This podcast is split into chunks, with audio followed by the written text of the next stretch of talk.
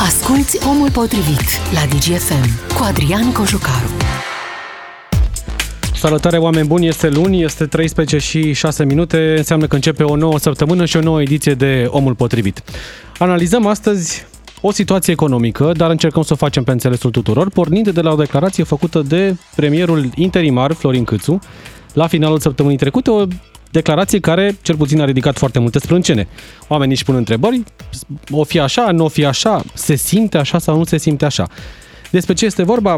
La acum două zile, Florin Câțu posta un text pe pagina lui oficială de Facebook și spunea că în premieră România a depășit Ungaria la produsul intern brut pe cap de locuitor, iar vestea bună este că va depăși cât de curând și Polonia, așa cum anunță Banca Mondială și spune că pentru asta, evident, trebuie să menținem ritmul actual de creștere și că e un semnal bun, nou, că măsurile luate au fost cele potrivite chiar și într-o perioadă de criză sanitară.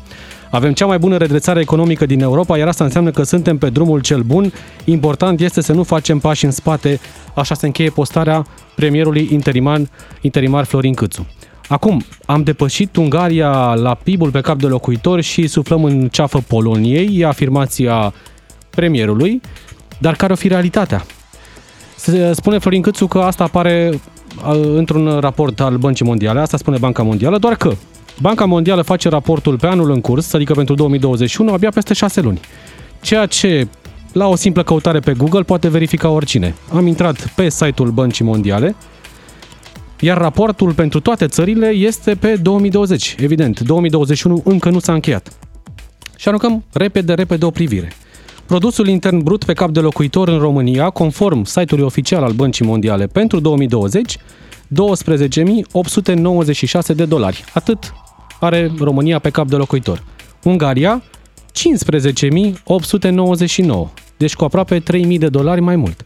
Polonia, 15.656, chiar mai puțin decât Ungaria. Deci dacă am fi depășit uh, Ungaria, clar depășeam și Polonia.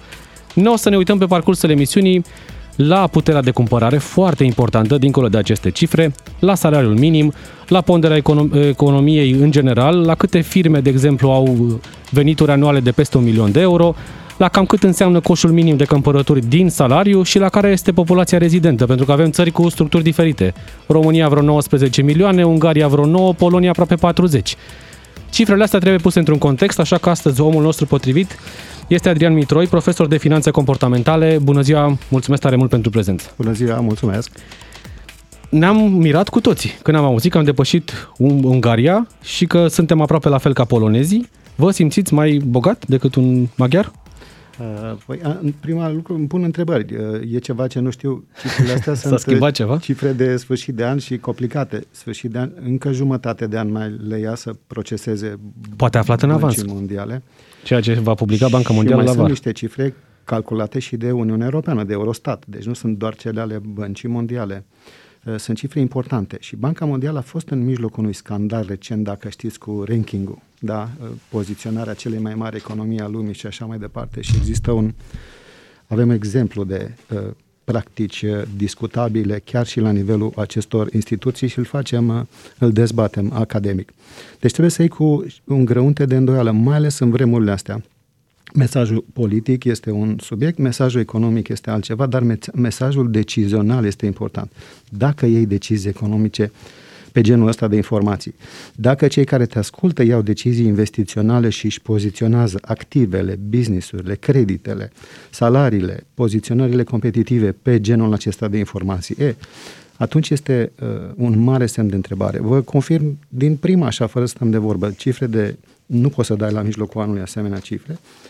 Uh, în primul rând că nu ai per capita, trebuie este o medie a populației, nu ai nici produsul intern brut, indiferent prin ce metode îl calculezi, nu este un calcul instantaneu, uh, iar comparația este foarte bine sugerați dumneavoastră, este legată și de uh, productivitatea pe cap de locuitor, este legată și de multe alte aspecte, investițiile străine directe, uh, gradul de foarte critic stăm noi, România aici, gradul de emigrație foarte mare la noi față de Europa și față de A doua țară Polonia. din lume ca număr de emigranți într-o perioadă de 20 de ani după Siria. Siria a dat Da. vreo 6 milioane Foarte de emigranți. bine, noi vreo patru, da? Noi neavând război. Adică oamenii ăia din Siria au plecat de nevoie. La noi ăștia au plecat de nevoie financiară. Da. Aproape mai este un calcul. O fi plecat de bine? Nu produsul, cred. se mai face un calcul, este produsul național brut, care ia în calcul tot ceea ce produc toți conaționalii tăi în toată lumea. Aici s-ar putea să fie ceva interesant, dar haideți să nu divagăm, că vorbim da. de informații pe care îți bazezi decizia astăzi. Da? Data-based, așa se spune astăzi, decizia managerială și de politică economică. Nu te mai bazezi pe vorbe, păreri uh, și chiar dacă trăim în economia instantanee, am citit un articol interesant astăzi despre faptul că toate se întâmplă astăzi acum și intrăm în zona informațiilor instantanee și a deciziilor instantanee bazate pe uh, calcule, uh, date și obiective, când vine de la o personalitate publică o asemenea gen de informații, ți dai seama că e doar politică acolo și nu e nimic relevant. Nu suntem neapărat în competiție cu și nu cred că suntem neapărat putem extrage, suntem pe drumul cel bun. În Q2, de exemplu, creșterea noastră economică a fost mai mică decât media Uniunii Europene. Da?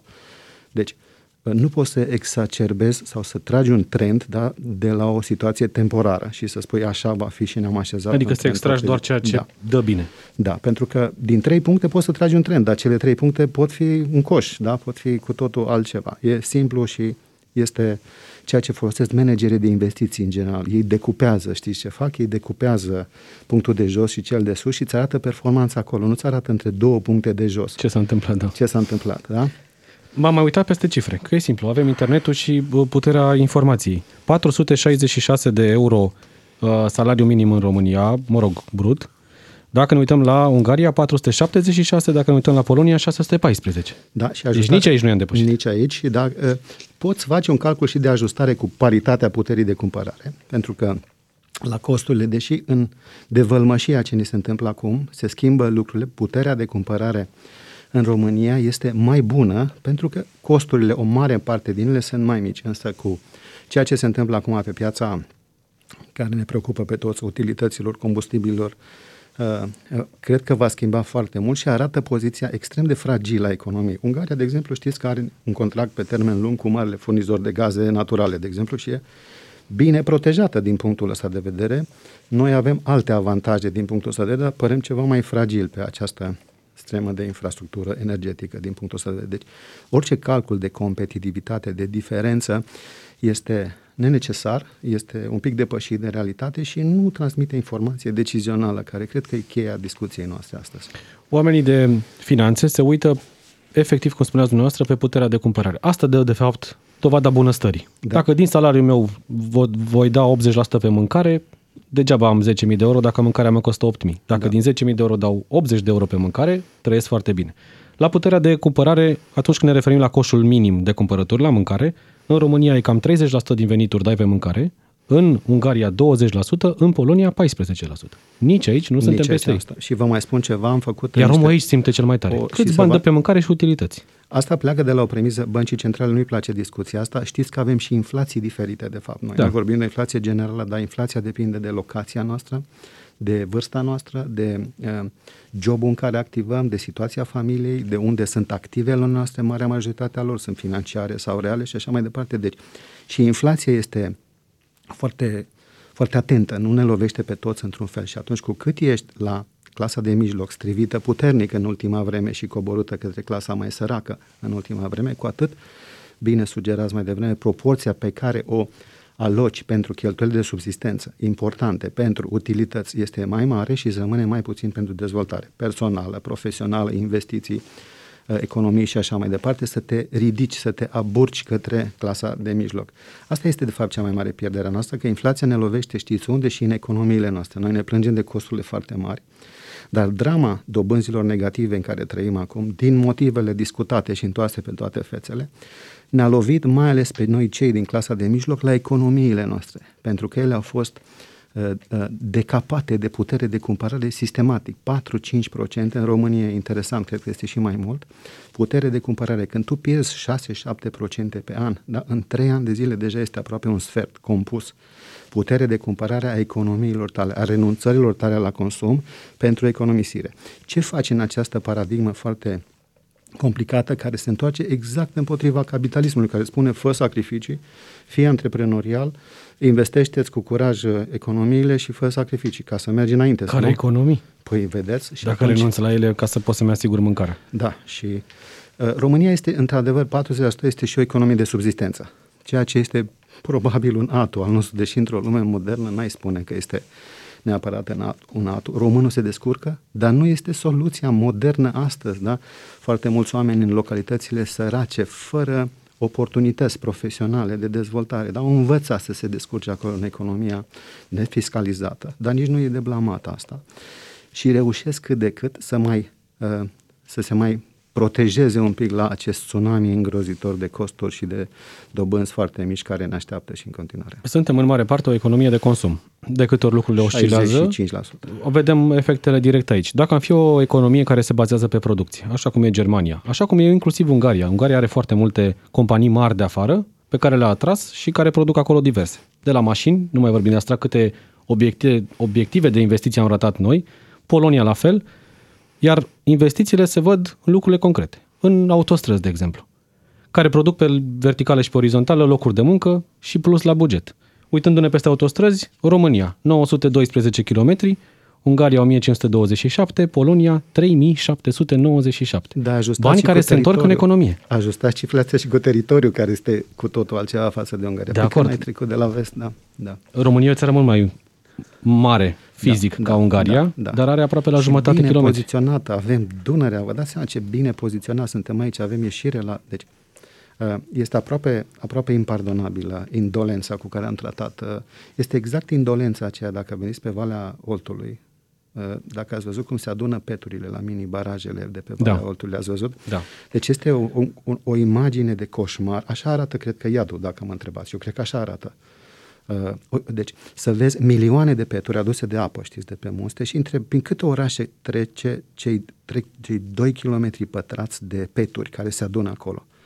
Da? Deci este un model de indolență și de nepăsare care trebuie să-l ajustăm. Nu se mai poate. Generația tânără, vă spun că îi văd la școală, care pare așa mai nepăsători așa, dar sunt de o intransigență feroce pe subiectele astea. Ei vor schimba, pentru că noi nu mai schimbăm, gata, noi ne-am complăcut așa, noi avem modelul ăsta uh, spuneți dumneavoastră cum vreți, dar eu i-aș pune pe toți să treacă pe Valea Oltului, da? Uh, să vadă îngrozitor cum arată indolența și nepăsare. E, dacă noi am fi avut maglev, dau un exemplu meu favorit să fi avut maglev și să făcut Celebrul tren care funcționează da, pe principiile da, da, da, și să fi făcut București-Ploiești magneților, 10 da. minute, București-Cluj, ia gândiți-vă, două ore, dau un exemplu, da, București-Mișa, o oră și jumătate. Cum ar fi arătat națiunea asta dacă noi am fi luat Uh, de la marele producător care îl face, de exemplu, l-am fi luat, am fi luat împrumuturi subvenționate pe subiectul ăsta, am fi emis niște bonduri pe 20 de ani. Cum ar fi arătat, de exemplu, București uh, autostrăzi, chiar și ele sunt depășite și exemplu care mă doare cel mai tare este Serbia și Albania care sunt țări, bat într-un fel sau altul la partea uh, Uniunii Europene și sunt țări brăzdate deja impecabil pe alte reliefuri decât noi. Noi avem un singur rând de munți care trebuie să-l trecem și, și nu suntem în stare. Mai durează 10 ani, spuneau Albania, nici măcar, nu. România, în România știți că trebuie să mai mulțești cu ceva.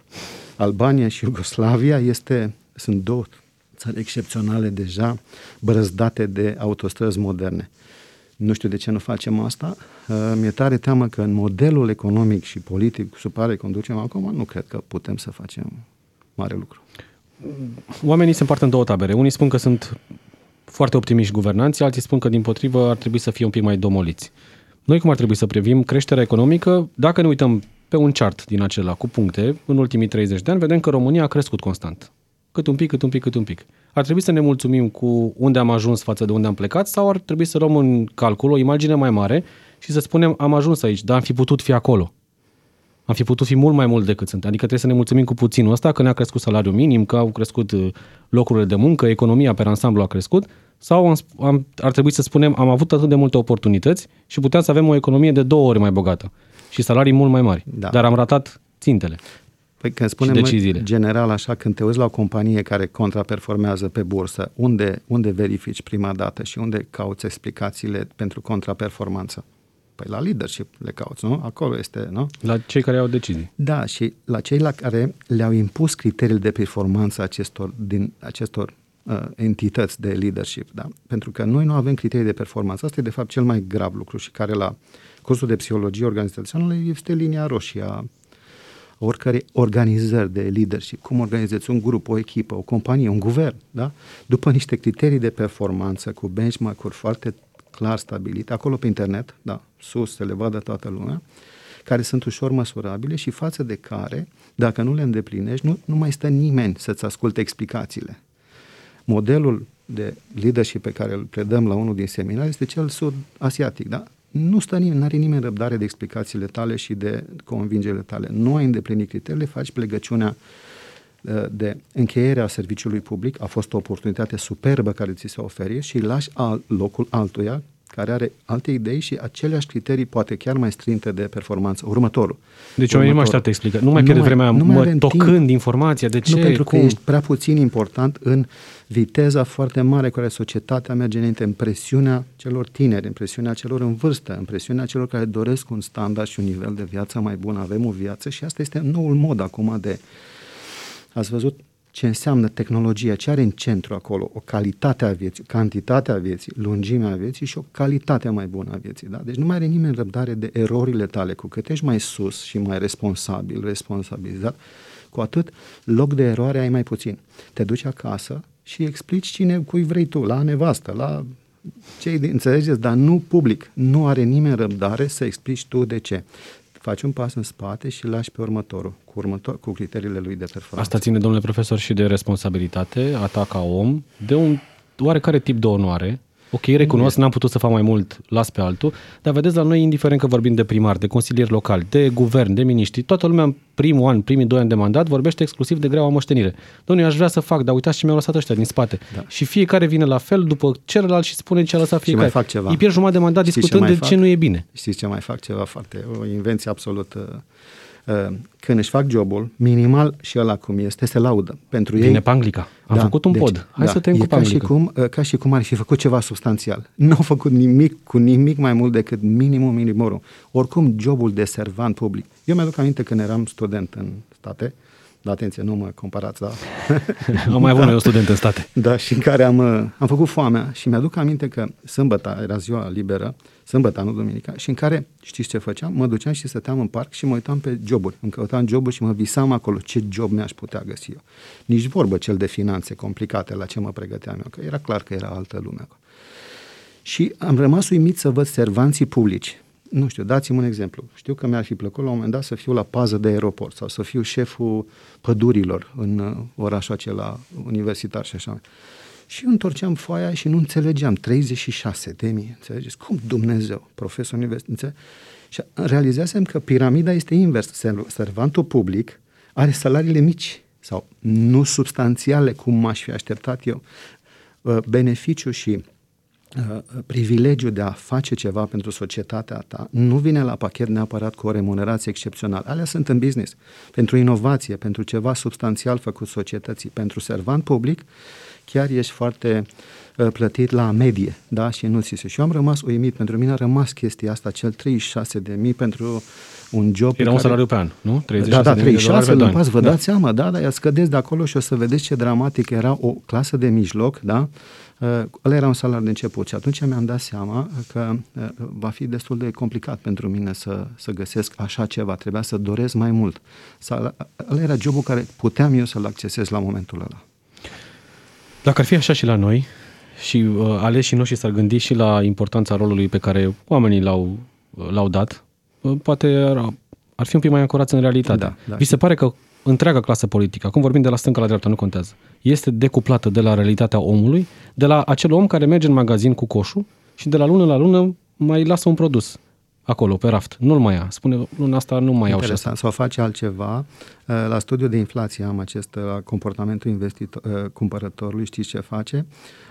Deci, inflația îți poate fi servită cu același preț, dar cu calitate mai slabă. Este cea mai perversă mișcare pe care o fac producătorii, de fapt. Sau îți dă o cantitate mai subtilă, mai mică, da? dar în general îți dă aceeași, calitate, aceeași cantitate, dar o calitate mai mică. Și asta e o inflație extrem de periculoasă, mai ales acum când toți suntem mai departe. Există un prag cam de 5% la care, de la care crește uh, prețul unui produs și de la care clientul începe să se uite la alternative mai ieftine. Nu poți să ridici substanțial prețurile fără să pui un capac uh, cererii din punctul ăsta de vedere. Să vă răspund la ce m-ați întrebat. Nu pot eu să comentez. Sunt și oameni, sigur, cu siguranță, și pregătiți și responsabili acolo. Orice generalizare ar fi da, uh, corect. nesănătoasă. Eu cred că uh, haideți să luăm modelele altora, nu să inventăm noi. Sunt alții mai înțelepți care și-au rafinat modelele de business și au operat după niște modele mai bune. El, ca să ajungă acolo, ar trebui să vorbească de business planul de care vă spuneam mai devreme. Da? Cum te uiți la bursă și uh, uh, mă întrebați acum ce sugestii investiționale aveți pentru cei care ne ascultă acum, da? Complicat în lumea asta deja a burselor foarte ridicate. Apropo, nici, un, nici o mare casă de investiții nu bănuia la începutul anului că vor fi bursele aici unde sunt cotațiile bursiere.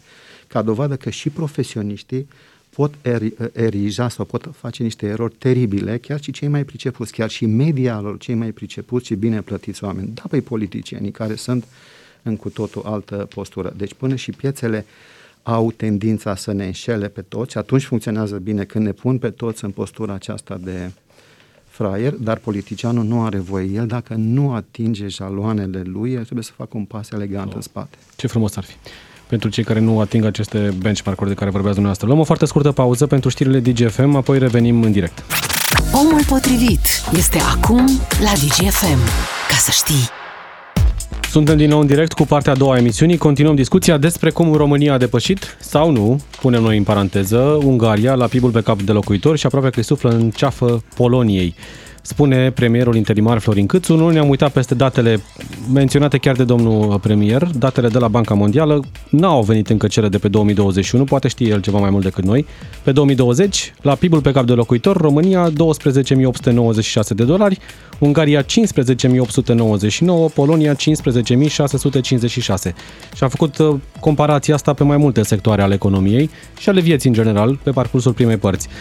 Adrian Mitroi, profesor de finanțe comportamentale, este în continuare în studioul DGFM. Dăm drumul și la liniile telefonice 031 400 2929.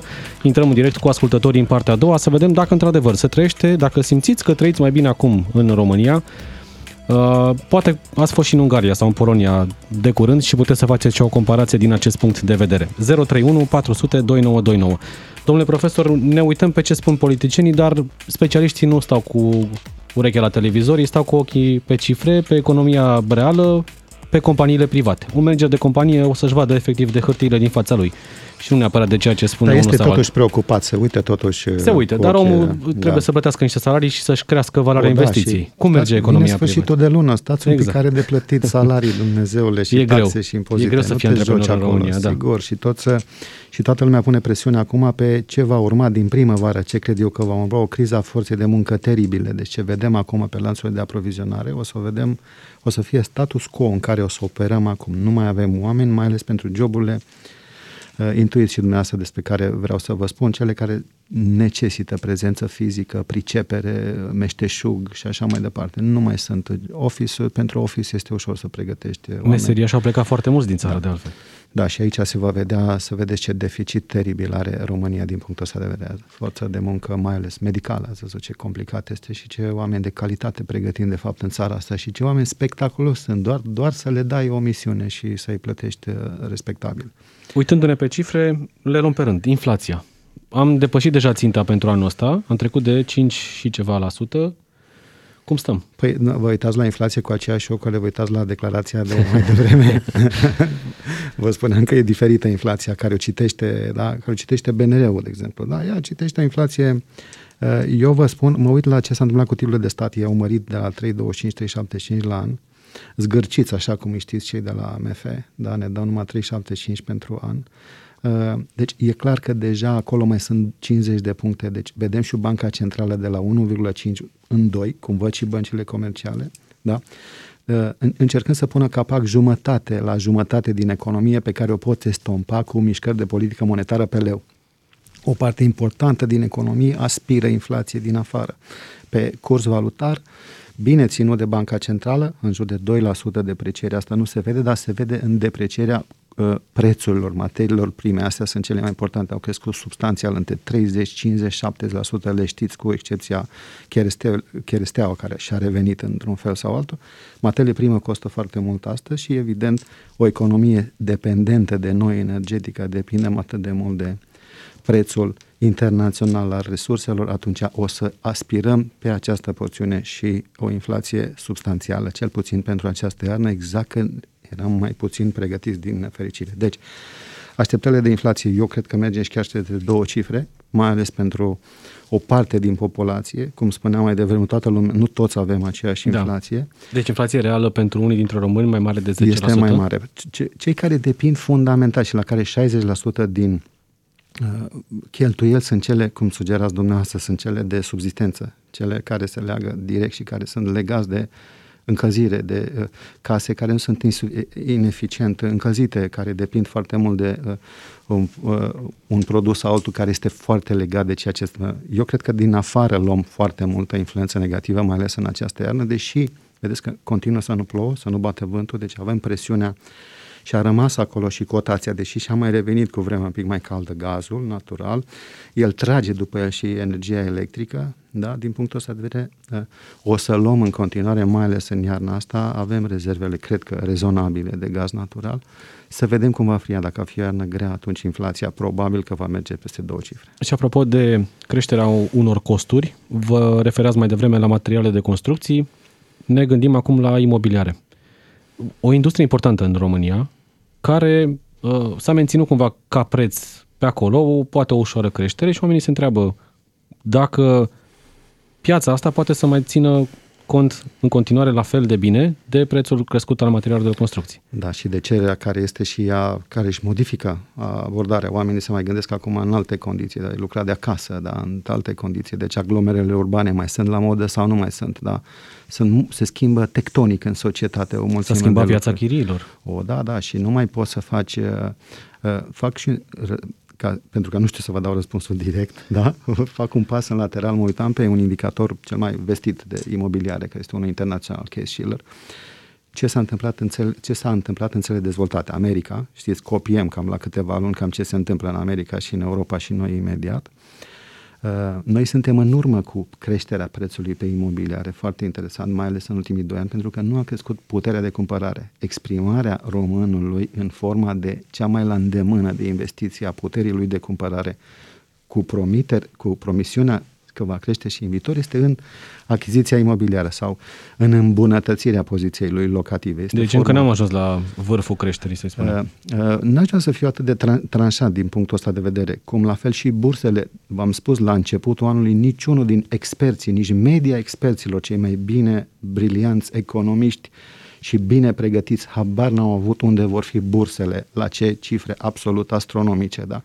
La criptoactivele care sunt absolut, la faptul că prima uh, corporație de motoare de mașini electrice valorează la bursă cât următoarele opt competitoare ale ei, da? Această ecuație nu pot să vă spun la seminar, nu am tot așa le răspund și studenților cu alte răspunsuri laterale, înțelegeți? Nu, este o altă lume în care operăm astăzi. Răspunsul pe care vi-l dau este următorul.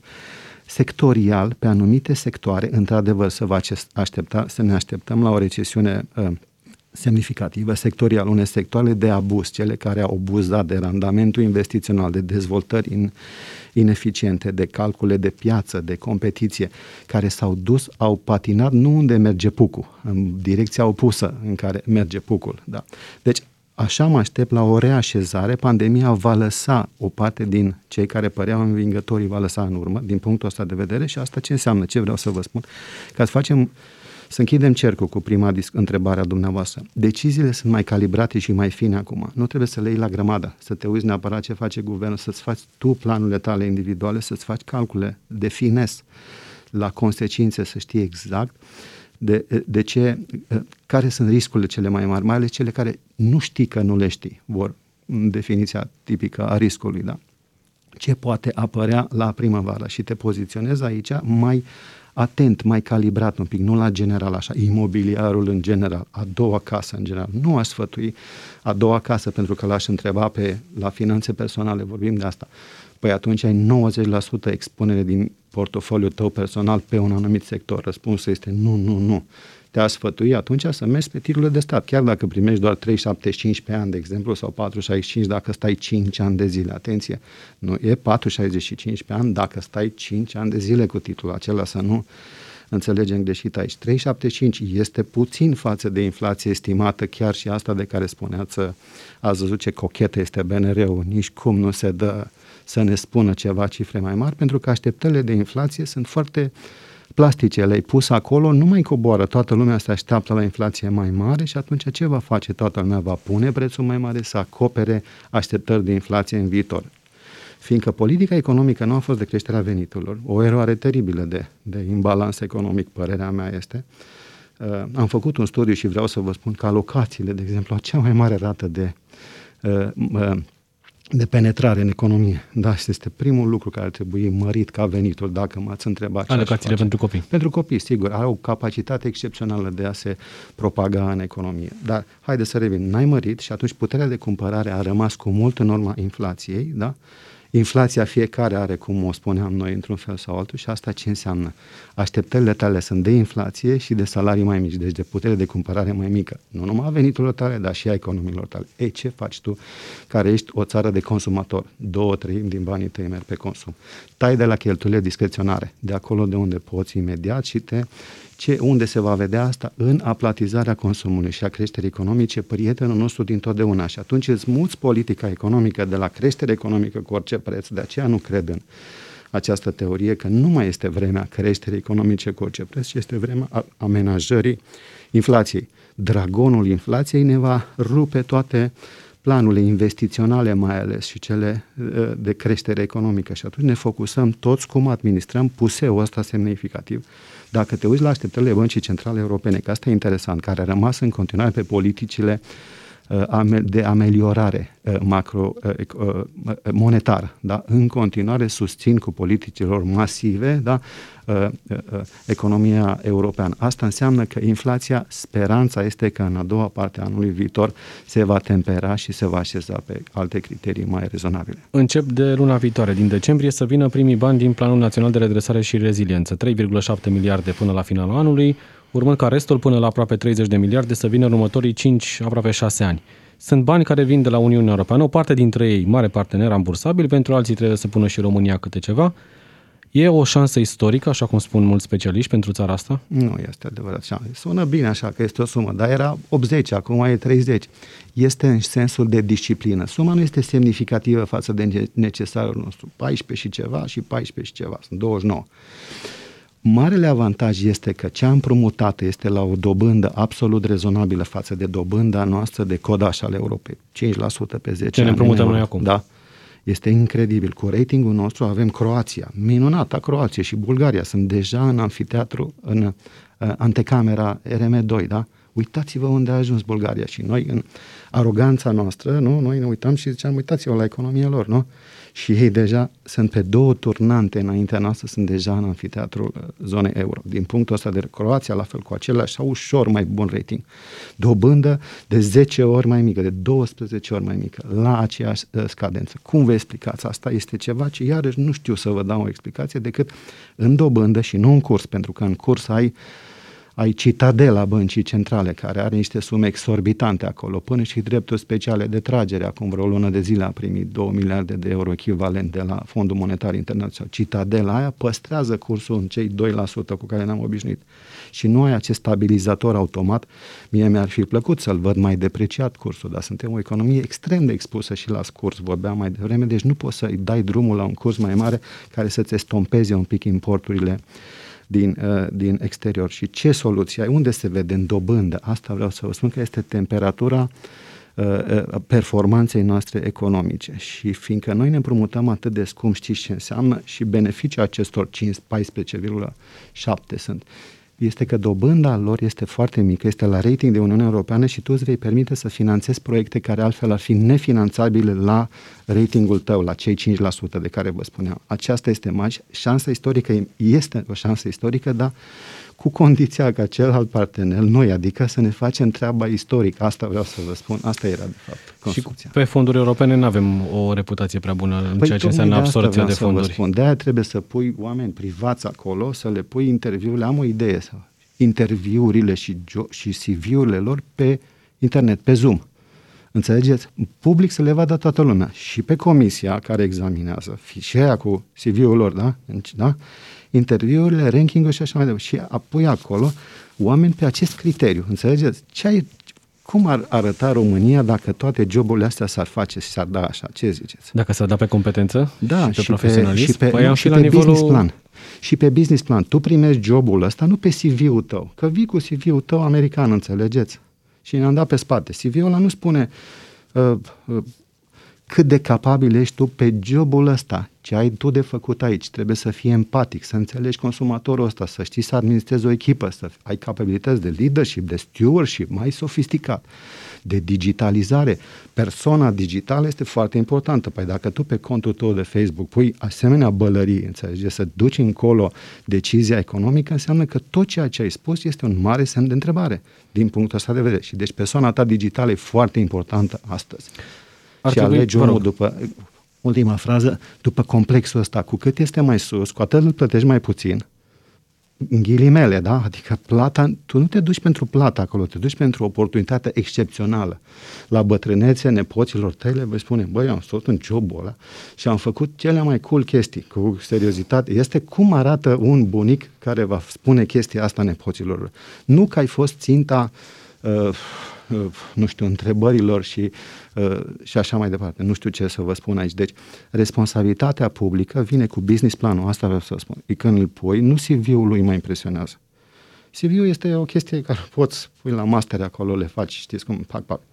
Business planul. Pe jobul ăsta arată pe cele 10 puncte ce crezi tu că trebuie făcut, doi, care sunt criteriile de performanță, trei, uh, când le îndeplinești și patru, și demisia ta, în alb, dacă în cazul în care nu le da. atingi. Deci este non-negotiable, nu se discută asta. Din simplu motiv, pentru că nimeni nu mai are de don't take, nu este personal, nimic este doar business.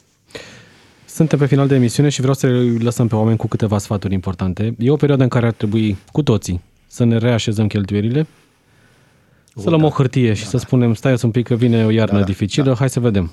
Primul sfat pe care l-am dat și este primul un card de credit, contraintuitiv, obligatoriu internet banking și card de credit obligatoriu, toată lumea are acces la internet banking din familie de acolo, toți știm exact când vin scadențele, facturile, da? Amâni factura până la ultima zi dacă nu poți, da, dar o plătești obligatoriu, plătești cu cardul de credit, amâni și cardul până în ultima zi, îl plătești integral dacă poți. Deci, ă, gospodărirea finanțelor tale și ă, nominale, nu doar a celor reale, a jobului și așa mai departe. Deci foarte atent la cheltuielile astea, da? Doi, îți plătești toate datoriile și îți păstrezi față de bancă, auzeam mai devreme frumos vorbeați aici, îți plătești, bonitatea ta financiară este averea ta să o păstrezi față de furnizorii de servicii financiare. 3. Digital, pentru că și curat este, și igienic și face sens astăzi, doar cu cardul de credit. Toată lumea plătește doar cu card pe care le administrezi foarte bine. Nu mai ții niciun ban pe cardul de debit, dar nu le spuneți băncilor, vă rog frumos asta, da? Pentru că nu ai de ce să băltească acolo. Banii, după ce ți-ai plătit toate andaralele, merg acolo și măcar un depozit de economii. Dacă poți un titlu de stat, îți asumi ce 3,75, faceți dumneavoastră diferența între zic eu, inflație, nu știu, 7,25, vă dau un exemplu acum, 4,5, cu minus, da? Pe euro probabil ai fi tot pe acolo, da? Îți asumi vremurile astea, dar știi măcar ceva, ți-ai plătit datoriile și cu cât ești mai sărac, mai avem o frază în finanțele personale, cu atât să pui bani mai mulți deoparte, să economisești inteligent, să te tragi. Dar nu numai banii, și asta e ultima frază, te pot trage înainte, ci și alte opțiuni pe care le poți ai. Un nou calculator, de exemplu o casă anvelopată, de exemplu, mai eficientă economic, o mașină mai eficientă. Poți face și investiții de genul ăsta când cele financiare nu le înțelegi sau sunt foarte adverse, poți să te duci și spre chestiile astea care sunt naturale, le știi foarte bine, cu inteligența tipică de care spuneam mai devreme a românului, aceea de optimizare, așa poți să faci și tu cu mâna ta măcar o investiție de genul ăsta. Și atunci, la pachet, da, Pentru că spaima asta pe care o avem acum uh, toți, da, fiecare pe cont propriu, nu așa merge o societate înainte și nu asta e societatea. Vedeți ce frumoasă e solidaritatea asta superbă, pro-vaccinare sau în jurul medicilor și așa mai departe. Solidar mergem cu toți înainte sau, dacă îmi dați voie să vă uitați, și modelul sugerat de politicianul asiatic acum, capitalismul integralist, da? care are grijă și de cei cu mai puțin noroc, corect, și de cei mai în vârstă și care este mai, mai preocupat să întoarcă înapoi în societate. Ați văzut 15% pentru toată lumea. Probabil nu este bine neapărat pentru România, dar nu mai poți să mai fi astăzi șmecher că ești corporație sau politician. Asta este să fii mai îngăduitor, mai inclusiv, de să întorci înapoi în societate, de să ai loc pentru toată lumea. Și dacă nu faci asta, uh, este foarte scurt fitilul tău. Și ultima chestiune, dacă la final de lună ne mai rămân niște bani, 100 de lei, 200 de lei, 50 de lei, ce ar trebui să facem cu ei? Îi punem deoparte, cu investim? Dinții, cu dinții, vă rog frumos să investiți, vă rog foarte frumos să nu-i lăsați acolo să băltească, dar vă rog frumos să, dacă nu, titlul de stat, dacă, da? Sau dacă nu mai faceți un pas și începe și luați-vă un fond mutual sau dacă nu mai faceți un pas și obligați-vă 100 de lei, săptămâna, luna viitoare 120 în fiecare lună, că plouă, că te-ai certat cu nevasta, că ai bani, că nu ai, cei 200 de euro sunt acolo musai cu care cumperi acest uh, titlu de investiție, care crezi tu și când te simți tu confortabil, îl iei pe internet ca să nu ai nici asta și îți construiești, pentru că știți ce se întâmplă magic? La finanțele comportamentale avem conceptul ăsta. Te simți mai stăpân, un pic mai stăpân pe propria tale, pe situația ta financiară și se mai întâmplă ceva magic. Încep să devii interesat de subiectele astea care nu sunt neapărat politice, economice și devii ușor expert pe ceva. Încep să înveți ceva și deja îți constitui un avantaj substanțial în care devii un un cetățean mai informat. Nu te uiți la toată brambureala de știri, da? Și deschizi televizorul, deschizi emisiunile ca dumneavoastră, ascult specific, vreau asta și asta, îți notezi acolo și faci un pas spre cetățeanul emancipat, care e capitalist individual și în Occident și în America, investitor individual. Așa s-a construit societatea aceea cum o vedem noi. Bine ar fi să facem așa. Dacă mai avem posibilitatea, la final de lună, să ne documentăm și apoi să luăm o decizie care să ne aducă mai mulți bani, poate luna viitoare în buzunar. Mulțumesc tare mult, domnule profesor Adrian Mitroi, pentru prezența de astăzi, pentru analiza dumneavoastră și pentru sfaturi. Vă mulțumesc și vouă. Știrile DGFM, apoi uh, urmează Vlad Creveanu. Noi ne auzim mâine de la 13.05. Ascultă Omul Potrivit și mâine la DGFM.